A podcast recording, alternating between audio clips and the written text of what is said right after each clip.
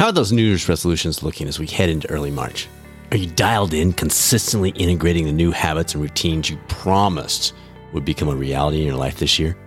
Or have you hit roadblocks and started thinking you just don't have what it takes? What if I were to tell you there's a solution? A simple way to turn your goals into reality. Today's guest does exactly that, and he has the research to back it up.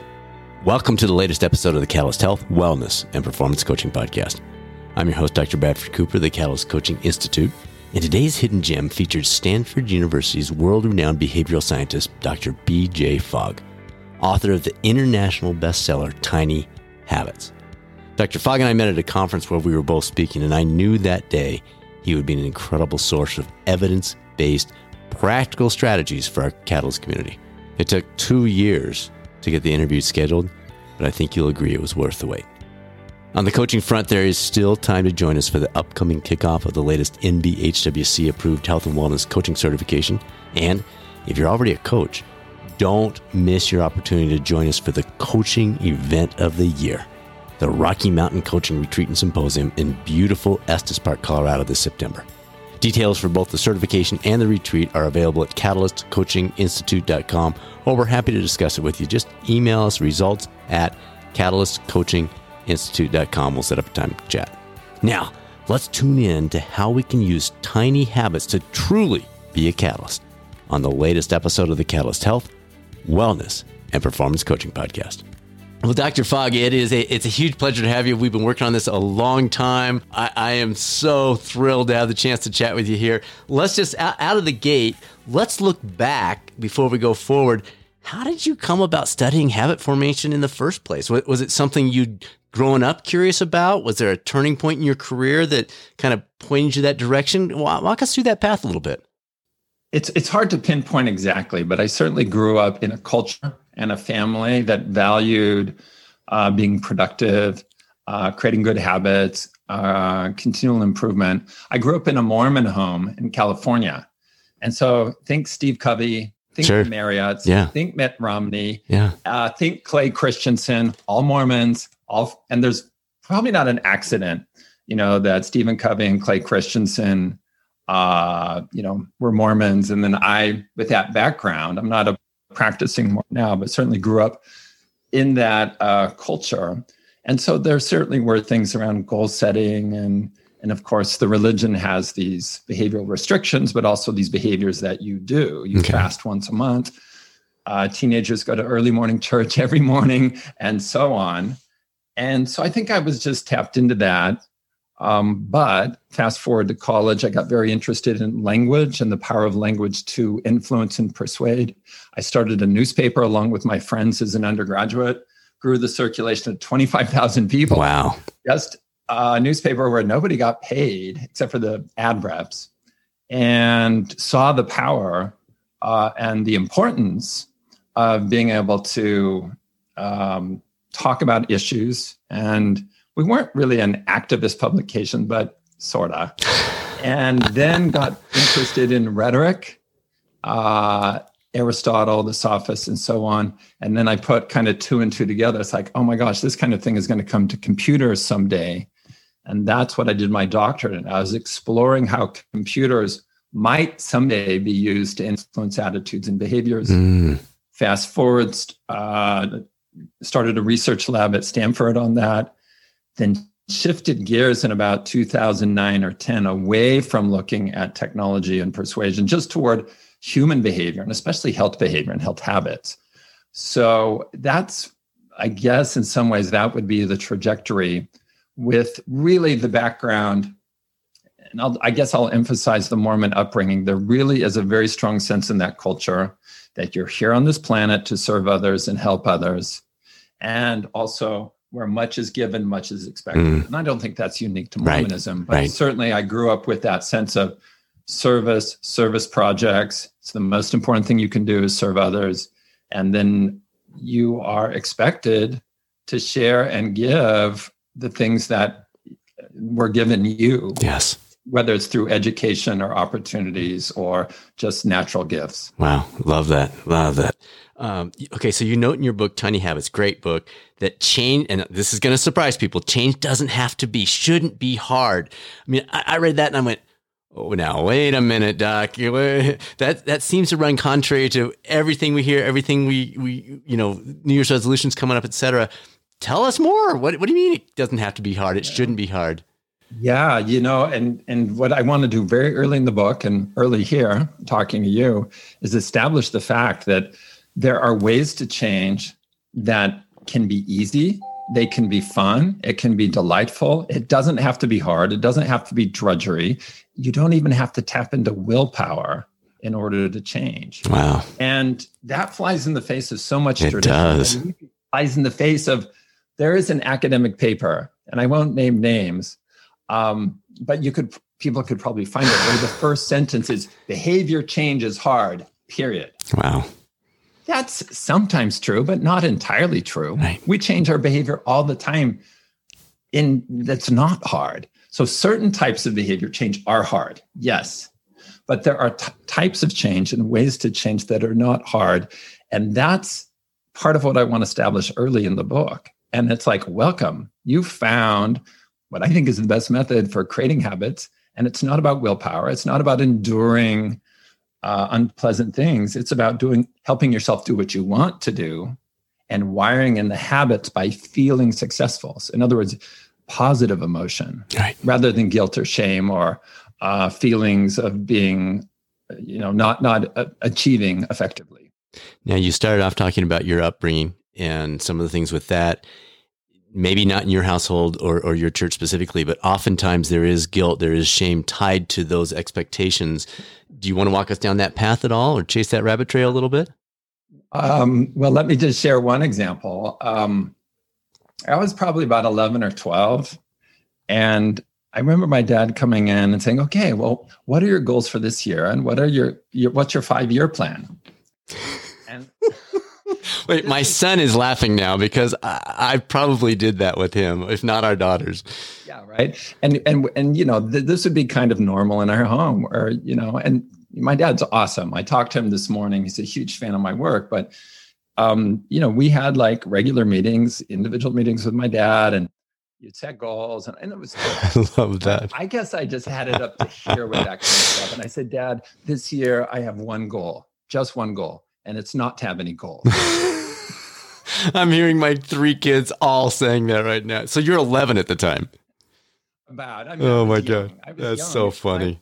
And I wasn't like a cranky teenager or whatever. I was just like exhausted with this continual self improvement thing, I guess. And and really, there was this, and I think it hurt me later. I mean, there's so many things that helped me in that regard, but it hurt me later to always feel like I had to be constantly improving. Mm. In Mormonism, there is a concept of perfection that you're working toward becoming perfect.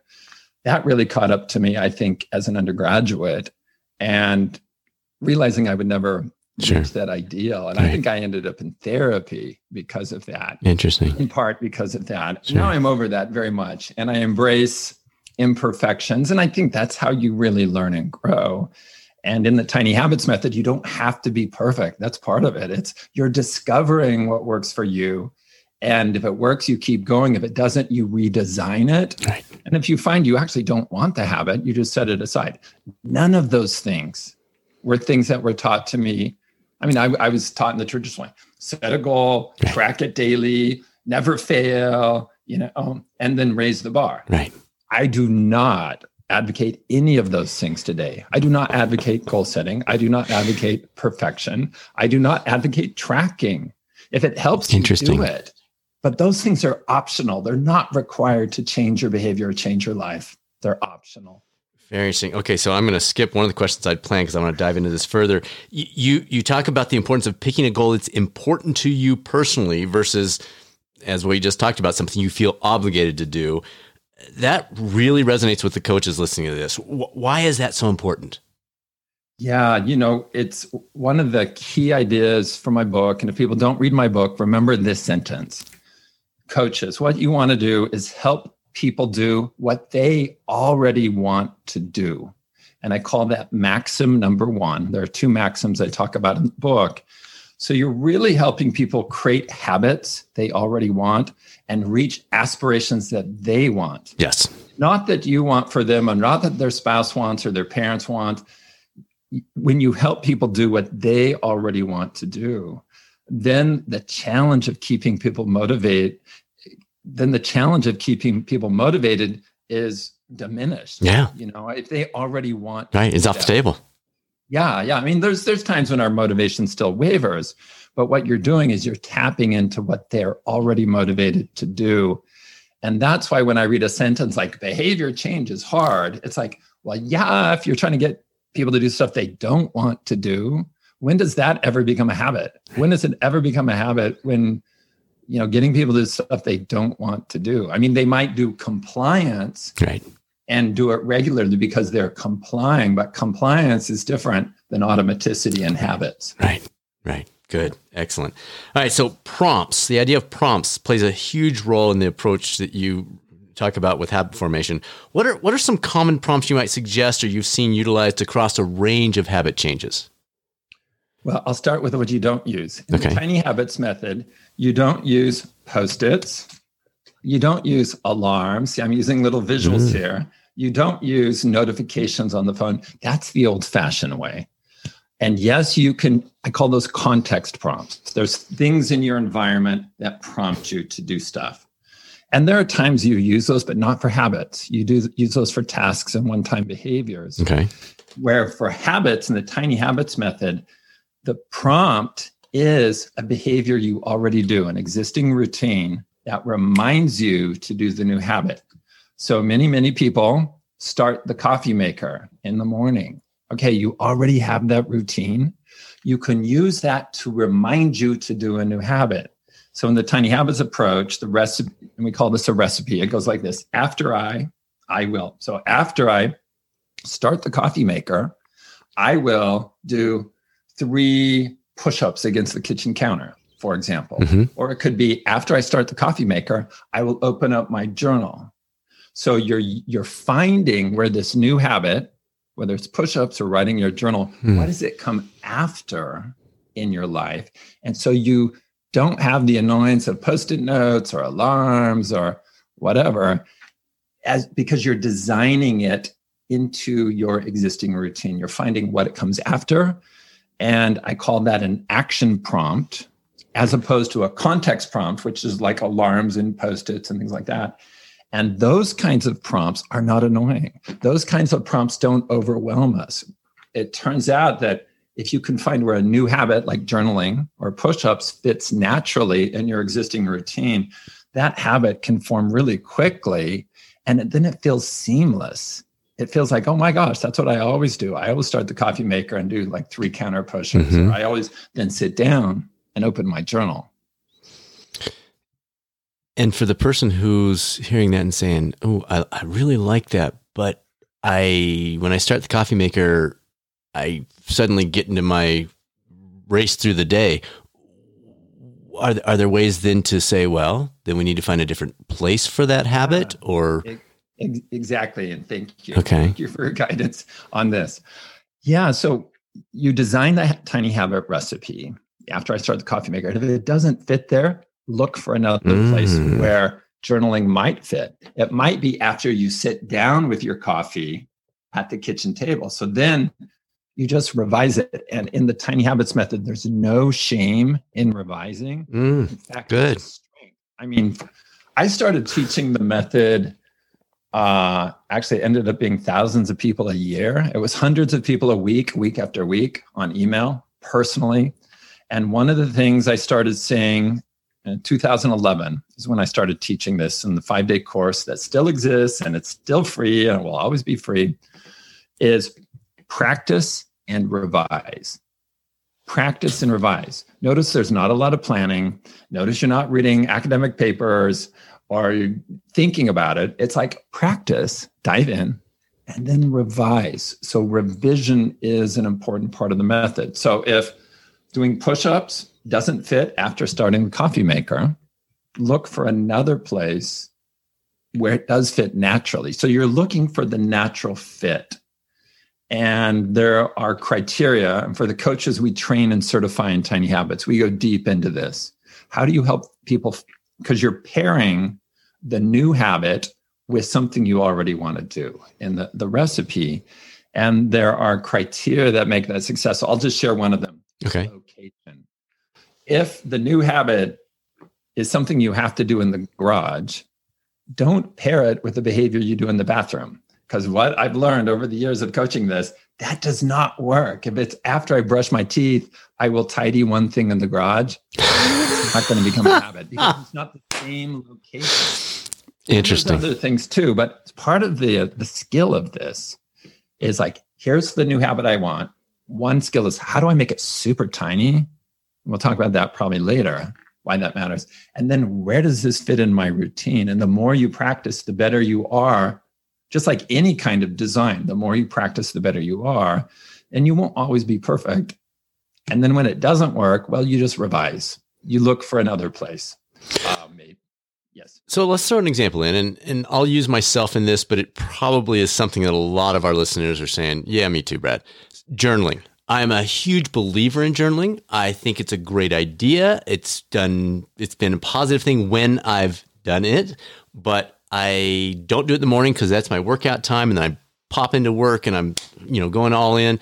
And then I've talked about, well, I'll do it at the end of my day. Well, I'm so engrossed in what I'm doing that the end of my day runs out. And th- so, yeah. what approach might you suggest in that type of situation? Bam.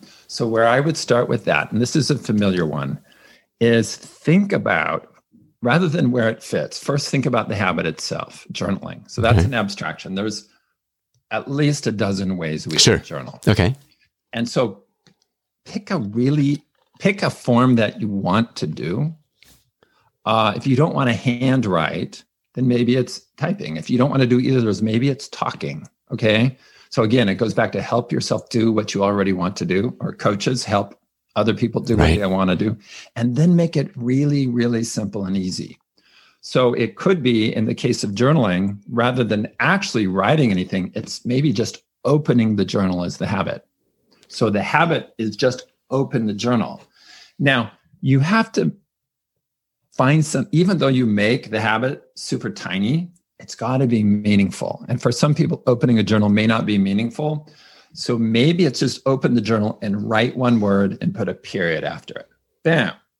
And then if you want to do more, terrific, do more, but you don't have to. Hmm. So all you do is you open it, you write one word like exhausted, period, or baffled, period, or energized, period, or confused, or whatever it is. Right and if that's all you do that's you you celebrate that and move on. So so so first is you take the habit pick the form of it you want make it super tiny. Then it's like well where does this fit and where can i actually do this very reliably? And then it's a design process like we t- talked about. And try some spot. And if it works keep going. And if it doesn't try a different revise it. Practice and revise very good. And, and, and so that reminds me of, of, a technique with exercise I've heard many people use of just put your shoes on and walk to the bottom of the driveway. If that's if that's all you do that day, that's okay. You know, and I know to people for people who haven't done that, it's going to sound crazy, but the tiny habits approach for walking where people just put on their walking shoes, so that's a habit and you can stop. You don't have to walk. Right, right. You're not committing to a mile. People so many people think, well, that's not helpful. Well, guess what? People who've done it, so many people report to me, it's like, oh my gosh, it totally worked. Because once I had my shoes on, right. Of course I'm going walking, mm-hmm. you know? So, but if they thought I have to go walk for 30 minutes or an hour, they'd say, can't do right. it today. Right. You know, so it's almost like either you're tricking yourself into the bigger behavior or you're baby stepping right. yourself it's probably both. Some combination. Yeah, absolutely. All right, so let's go the other end now. The old saying "go bigger home, go home," or the big, hairy, audacious goal that that kind of flies in the the face of what you're talking about. Do you get pushback about well? Dr. Fogg, you know, I need it to be a big goal or I'm just not motivated to do this thing. Yes and no. I get pushback from people that are inexperienced okay. in changing behavior. I get like in warm embraces through email these days from people who are experienced either in changing their own behavior or others. Um, people, in some ways, I guess, because here's this, you know, behavior scientist from Stanford saying the go big or go home thing is unreliable. Don't try it. Somehow, I think it. They go.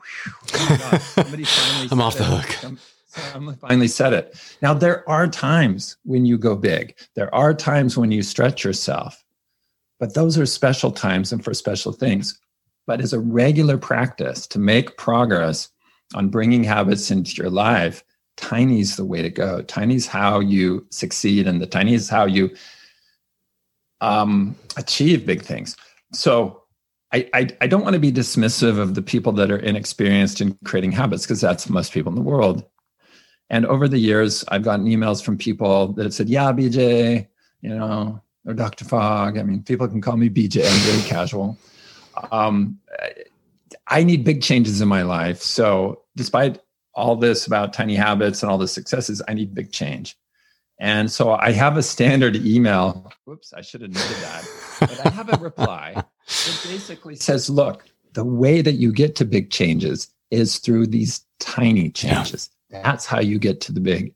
And some people, I think, believe me, and some people don't. I mean, I don't have like a statistical way to sure. measure the response to that email, but it's a little bit, oh, what shall I say, sad for me that it, that at least some of those people I'm trying to help are just locked into this idea that in order to make a big transformation, I have to focus on big habits. That makes me sad because they've been misled or they just just haven't really opened their minds to the importance of how tiny can be transformative.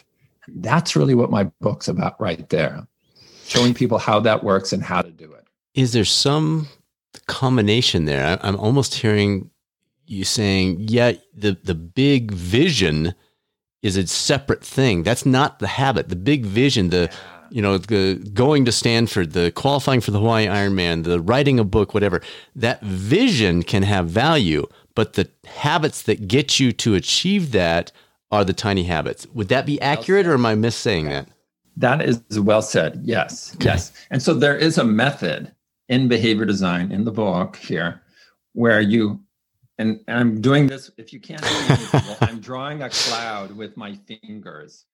That's where you put your aspiration. Like, I want to be an expert surfer, or I want to be good enough at playing this musical instrument that I can play, you know, on the street corner and make enough money to buy lunch, or I want to lose 30 pounds or whatever, right? So that's the aspiration or outcome. And that's not the behavior, the habit. It's right habits that get you there. Right. So get clear on what you want and definitely think big. If you want to be an expert surfer in Maui, awesome. You can do that uh, and work toward that. But figure out what are the behaviors, or in other words, the habits. Habits are a subset of behavior. Right. Often it's habits that get you to the big thing. So figure out what are those habits and then follow the process that we've talked about so you can make reliable and consistent progress toward that big vision that right. you have for yourself. For right. sure. Love it. All right. Very good. Um, you point to the emotion we attach to a pursuit as being even more important than the repetition built into a pursuit. That's pretty interesting. Can you expand on that a little bit for us? Yes. I don't know how far you want to go with this. I've got all the time in the world, my friend. I'll be brief and you can. Um, so, most people have heard the idea that repetition creates habits. Yeah. 21 days, 30 days, 30 days, 66 days. All of that is not true. Correct. So everybody try to throw it out. That, try to scrub it out of your memory banks. Um, but it's all around you. Um, and the research most people are citing these days, you can look it up. It's Lally 2009, L A L L Y 2009. Go search it.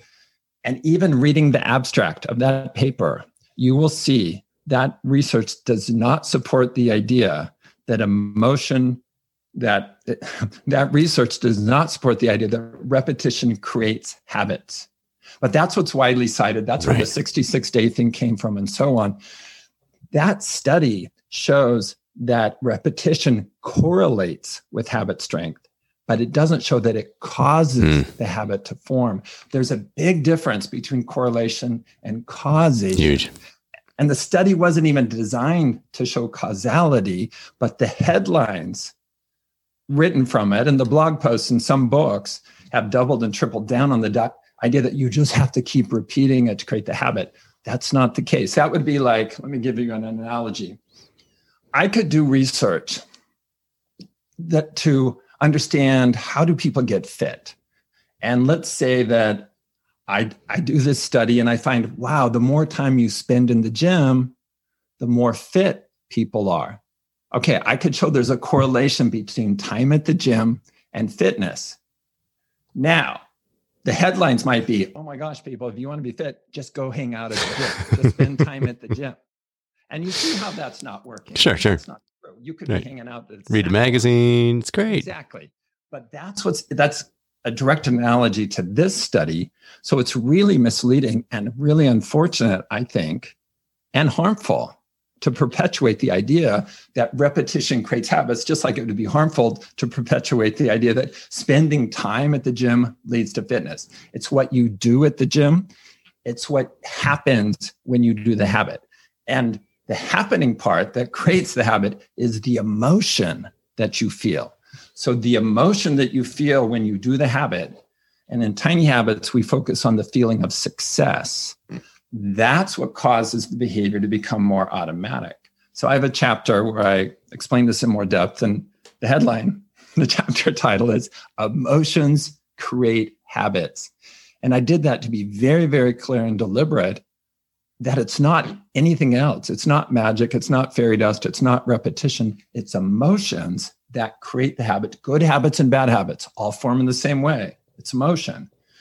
And habits can form very, very quickly if you do a behavior and have a strong positive emotion associated with that behavior. It's not 66 days, and it's not even in tiny habits in the five day program. Most people report that the end of five days, one of the three habits they practiced became automatic or mm. very automatic wow. within five days. Powerful. And that's not just unusual people. That's week after week after week since 2011. I've seen that in my data.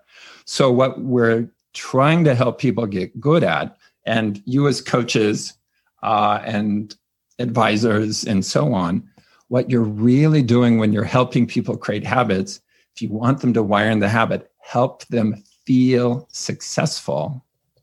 That's maxim number two. so, maxim number one was help people do what they already want to do. Maxim number two is help people feel successful because it helps wire in the habit and it also increases their motivation. But we'll set that aside for now. The, the role of emotions in this context of behavior change is to help wire the habit in so you do it more automatically.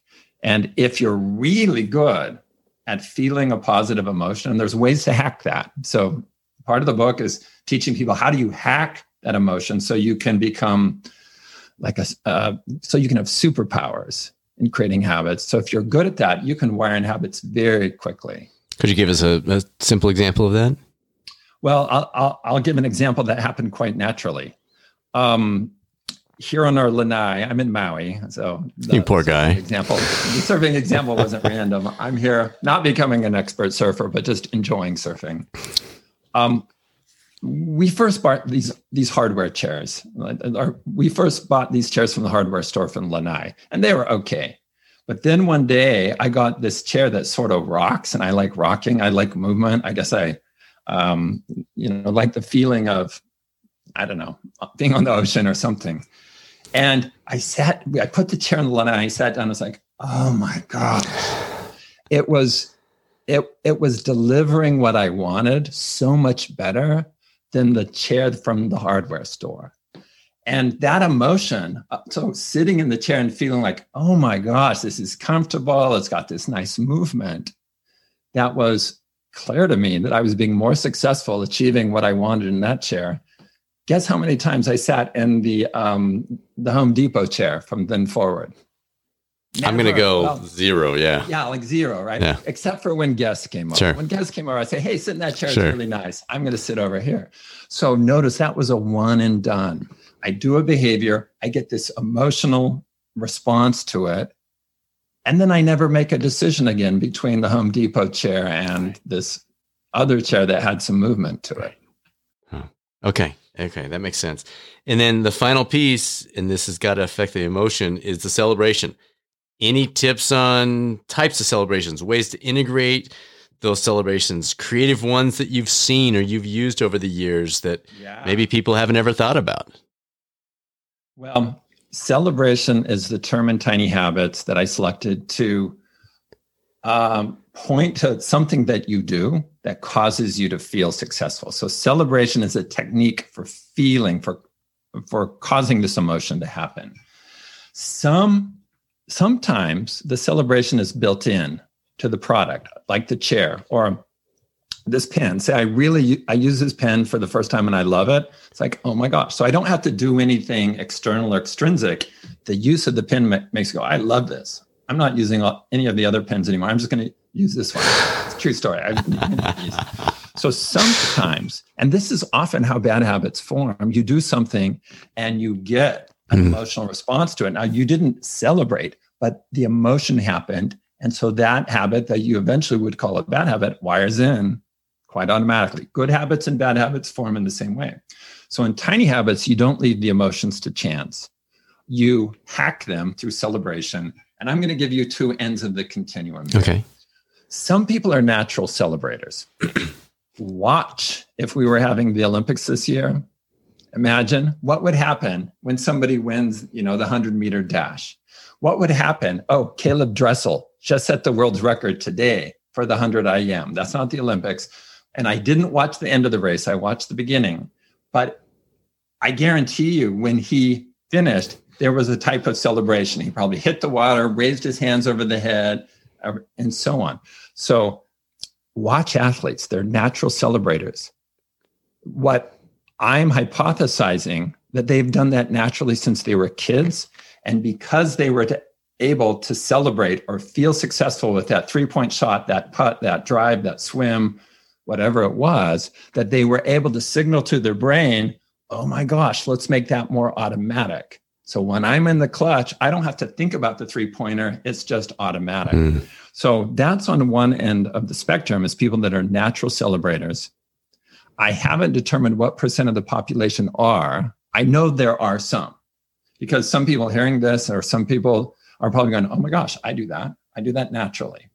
On the other end of the spectrum are people that are very skeptical of that. They're like, oh, no way. That just sounds like woo woo. That's, you know. Sure. So I, I share in the book how to help people like that, you know, get over that and find a celebration that works for you. So if you're a natural celebrator more along those lines, you could do something like a smile in the mirror, a fist pump. Um, I'll say to myself, way to go, beach.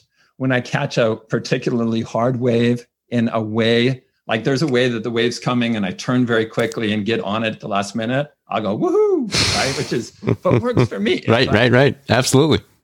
Because then that behavior becomes more automatic. And then that kind of thing no longer is a challenge as you and then I step up and do harder things. Um, now, if that kind of thing doesn't work for you, try the celebration of thinking about your purpose so, so just actively, so as you pour a glass of water, say you want to hydrate more, and the tiny version of that is just pour a glass of water. As you're filling the glass of water, think how is hydration helping you achieve a super important purpose in your life, like your life's purpose? Uh, I think my life's purpose is to discover how behavior works and teach people that so they can be happier and healthier. So if I had that in mind as I was pouring a glass of water, I would connect, wow, this hydration is going to give me energy and it's going to give me stamina and it's going to keep me healthier so I can be more effective at discovering how behavior works and teaching it. So connecting the behavior with my higher purpose. Notice that's also a form of feeling successful. Right. By doing this, I'm succeeding in my higher purpose. So that's on, you know, for people that are skeptical about going woohoo or whatever, try connecting your purpose with the habit and actively think of it. Now, once the habit wires in, once pouring the water or doing the counter push-ups or opening the journal wires in, you no longer have to celebrate it. The emotion is to lock that. I mean, it's, I, I think of it as I used to work in fiberglass and there's kind of a fixer. You pour in the fixer and it solidifies. That's what you're doing with this. That's what you're doing with emotions is you're wiring in the habit. And once it's wired in, it doesn't hurt you to celebrate, but it's no longer uh it's I mean the habit's right. now automatic. So you don't have to do it anymore. Right. Yeah. Okay. Okay, good. That's helpful. Um, all right. If you were to add a new chapter to the book, what would you cover now?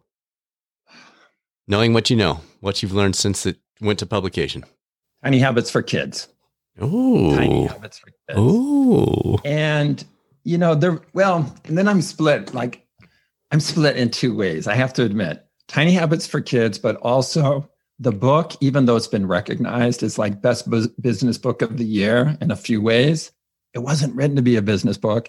But yes, thank you, editors and people who selected it because it's very, very sure. helpful in business. Yeah. Um, but there'd probably be, and there is a chapter you can get on. There's a special business chapter. It's you can find how to get it in the book. But I think I'm torn between the business and the kids. I would actually choose kids because um, we've started doing um, a special community called Tiny Habits for Kids. It's really for parents and teachers and coaches mm. who want to help kids create habits.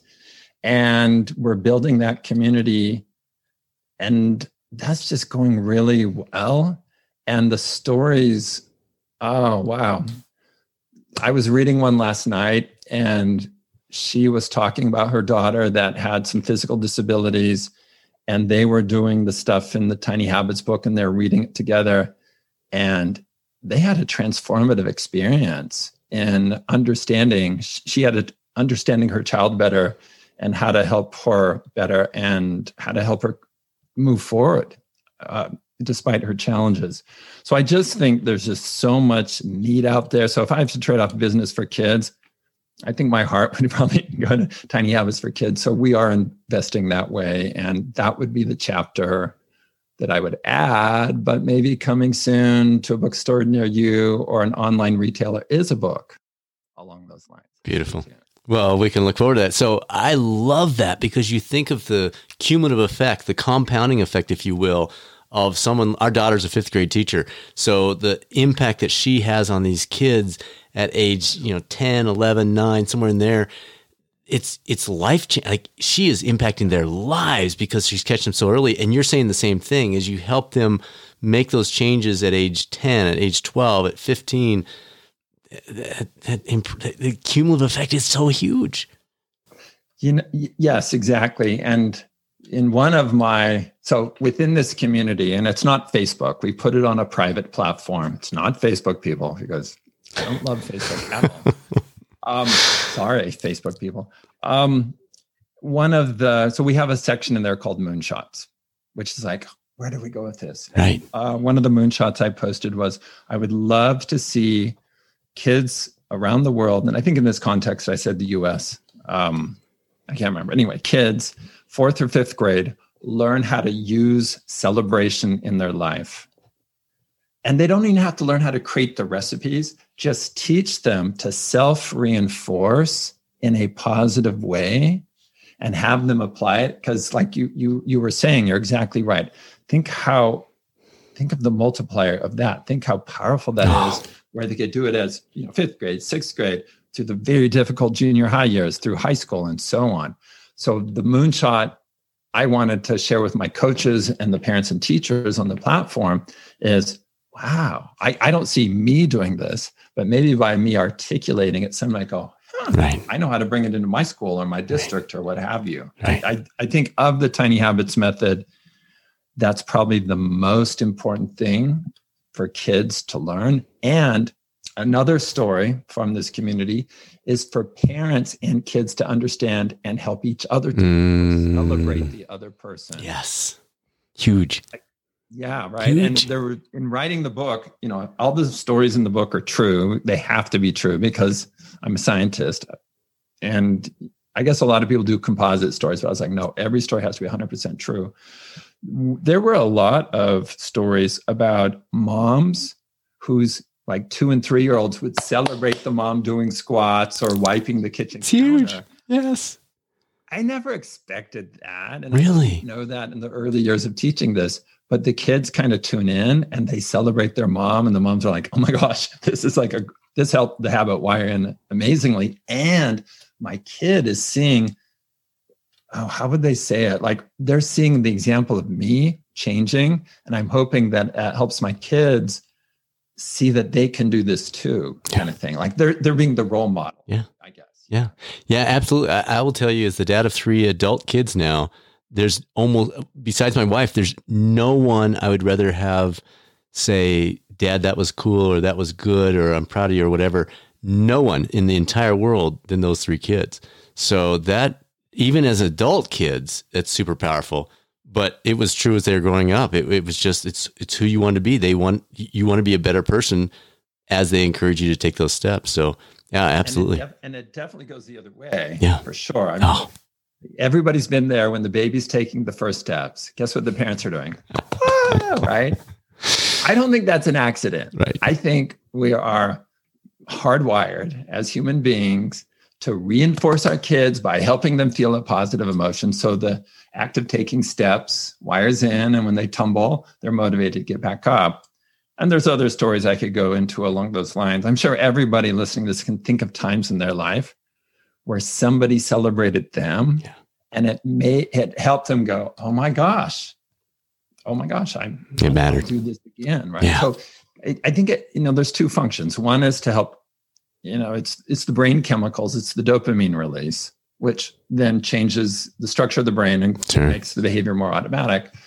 But the other purpose I don't talk about a lot because I don't want to get people distracted off the most important point that emotions create habits is the motivational impact of you know that good feeling. You want to have that again and that want is a type of motivation. So you'll seek to do that behavior again. Right. now again this happens with bad habits. Negative. Yeah exactly. see how and so think of bad habits like weeds. Weeds and plants grow from the same things. Right. some we call plants some we call weeds. So um, recognize that the habits you have in your life that you consider bad habits they started small. They found a good spot and then they were reinforced through an emotion that you had when you did the habit the first time, the second time, and so on. Right, right. All right. I've just got one more question for you, but let's find out how people can follow you, keep up with what you're doing, best website, Twitter, any of those kinds of things that you, you'd like to have them go to. Yeah, two things. Um, well, I'm BJ Fogg on all platforms. BJ okay. Fogg on Twitter, YouTube, BJ Fogg on Facebook, but there's no use doing that. BJ Fogg on LinkedIn, things like that. Um, and then websites bjfogg.com and tinyhabits.com. Okay. Perfect.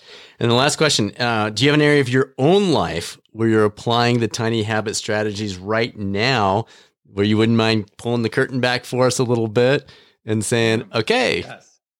You know, I always goof around with my behavior. And so I'm always creating habits and just toying around.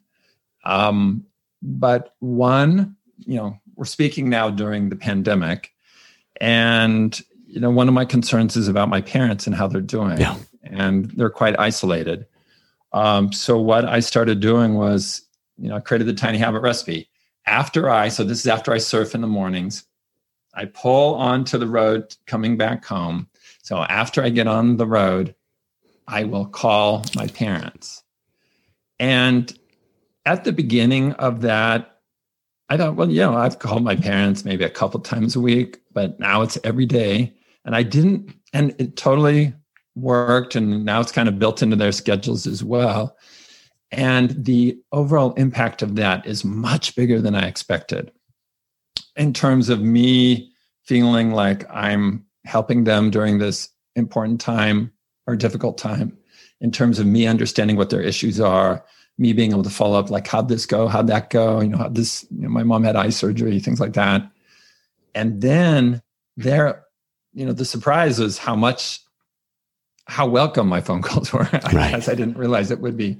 And then also how much they're actually really interested in the nitty gritty and even boring, boring things of my life. And that's just terrific. So just you know, rather than just thinking, oh, I should call my parents more, or it'd be nice to be understand how my parents are doing. Just turn it into a habit and yeah. do it. Yeah. And I'll give another simple example. Um, this whiteboard I have behind me, it's a, it's actually a screen, and it's the back side of the screen.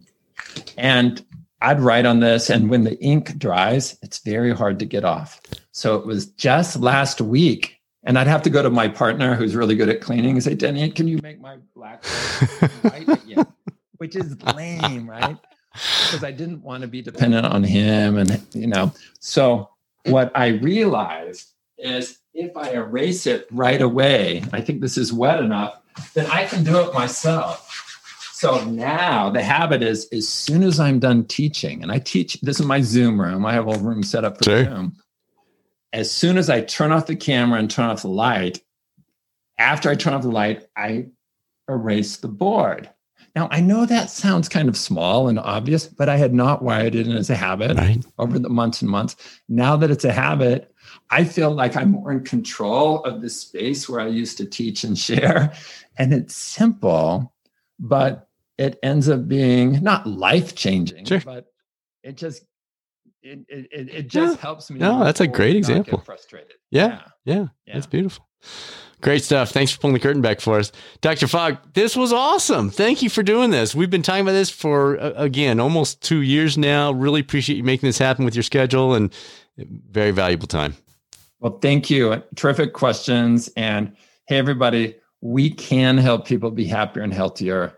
And let's do it in the best way, in the most life affirming, positive way. And we help people change by feeling good. So let's let's do it. I'm here to help you, help others. So everybody feel free to call on me, dive into tiny habits and behavior design, and let's help people you know stop the culture of shame and trash talk and guilt and move to one of shine and happiness and then that radiates to other people that's what my research shows when people Yeah. feel successful in creating these habits then there's ripple effects out and i think we can do that and that's kind of what we're all here for That's So pretty cool. let's go off and do awesome things I love it. The one and only Dr. BJ Fogg, everyone. What a privilege. We do have a video version of this if you want to go over to the YouTube coaching channel and check that out. He recorded it from his remote office in Hawaii, and it looked like a pretty nice setup. Again, his book is titled Tiny Habits The Small Changes That Change Everything. Thanks for tuning in to the number one podcast for health and wellness coaching. Next week's episode is for all of you who always dreamed of being a superhero. We welcome Dr. Janina Scarlet, creator of Superhero Therapy. She'll help us tap into a new story about our lives that can make all the difference, no matter where we're coming from.